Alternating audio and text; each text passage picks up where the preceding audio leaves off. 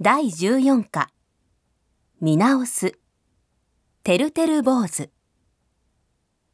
天気や季節の変化を予測することは人間が毎日の生活を続けていく上で欠かせない営みであった。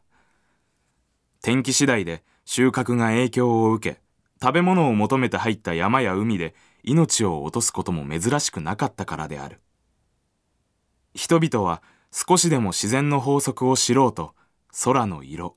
雲の流れ風の向き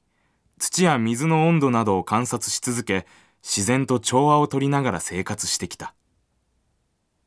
今も日本各地には夕焼けの次の日は晴れとか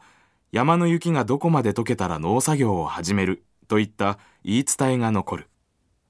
もちろん当てにならないことも多いが長い時間をかけて人間が自然から学んできた経験と知恵を集めた教えである。また時には秋の収穫を神に祈り明日天気にしておくれとてるてる坊主を作ったりもした。初めて天気予報が出されたのは日本では1884年のことで初めの間は簡単な予報であった。しかしコンピューターが使われ始めるとともに気象観測の技術が大きく進歩し予報は正確になり今では毎日の生活になくてはならない情報になっている。インターネットを利用すれば数時間後数日後の天気を知ることができる。農作業の時期や旅行の日取りどころかこれから外出するのに何を着ていくか傘を携帯するのかまで予報を参考にして決める時代になった。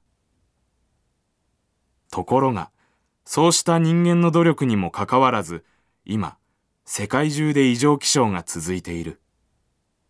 季節外れの台風が洪水を引き起こしかけがえのない命を奪う。自然の法則を無視して山や海の姿を変え水や空気を汚し続けてきた結果である。今ある予報の技術では手に負えなくなり慌ててこれまでに経験したことのないようななどと言っている。